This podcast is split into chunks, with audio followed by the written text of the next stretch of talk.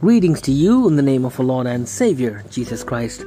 A read from the book Jesus Wins. Today's devotion is entitled His Resurrection. Matthew chapter 28, verse 6. He is not here, for he has risen, just as he said. It was the Easter weekend worship service, and it was time for the children's story.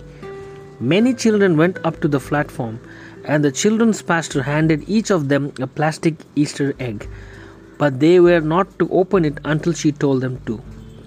I was wondering what the lesson was about. When she gave the signal, all the children expectantly opened the eggs at the same time. I could see confusion and disappointment in their faces. Are you surprised? she asked and then added, They are empty. And so was the tomb of Jesus. I never forgot that visual aid. When the two Marys came to the tomb, they were more than surprised. They must have been terrified because the first thing the angel said to them was, Do not be afraid. And then he added, I know that you are looking for Jesus who has been crucified. The one who was crucified would forever become the identity of Jesus. Yet the crucified one had risen from the dead. He is not here, for he has risen.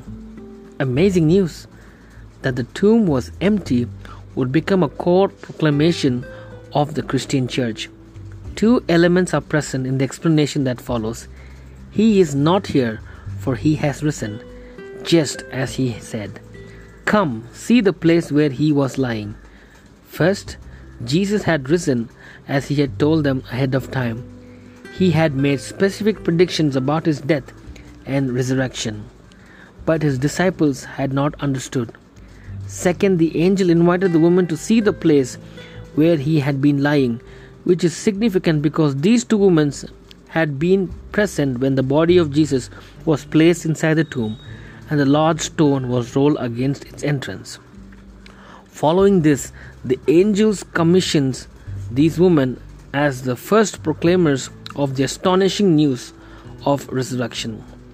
They are to tell the disciples that he is risen and let them know that he will meet with them in Galilee, just as he said ahead of time. Yes, our God was wounded for our transgressions, dying for our sins, but he is now alive and is coming soon to take us with him, just as he said. Let's pray. Dear Heavenly Father, thank you for giving us the assurance that Jesus will come back soon to take us home to that eternal kingdom. Help us to wait, help us to be patient, help us to prepare others for this coming. In Jesus' name I ask this humble prayer. Amen.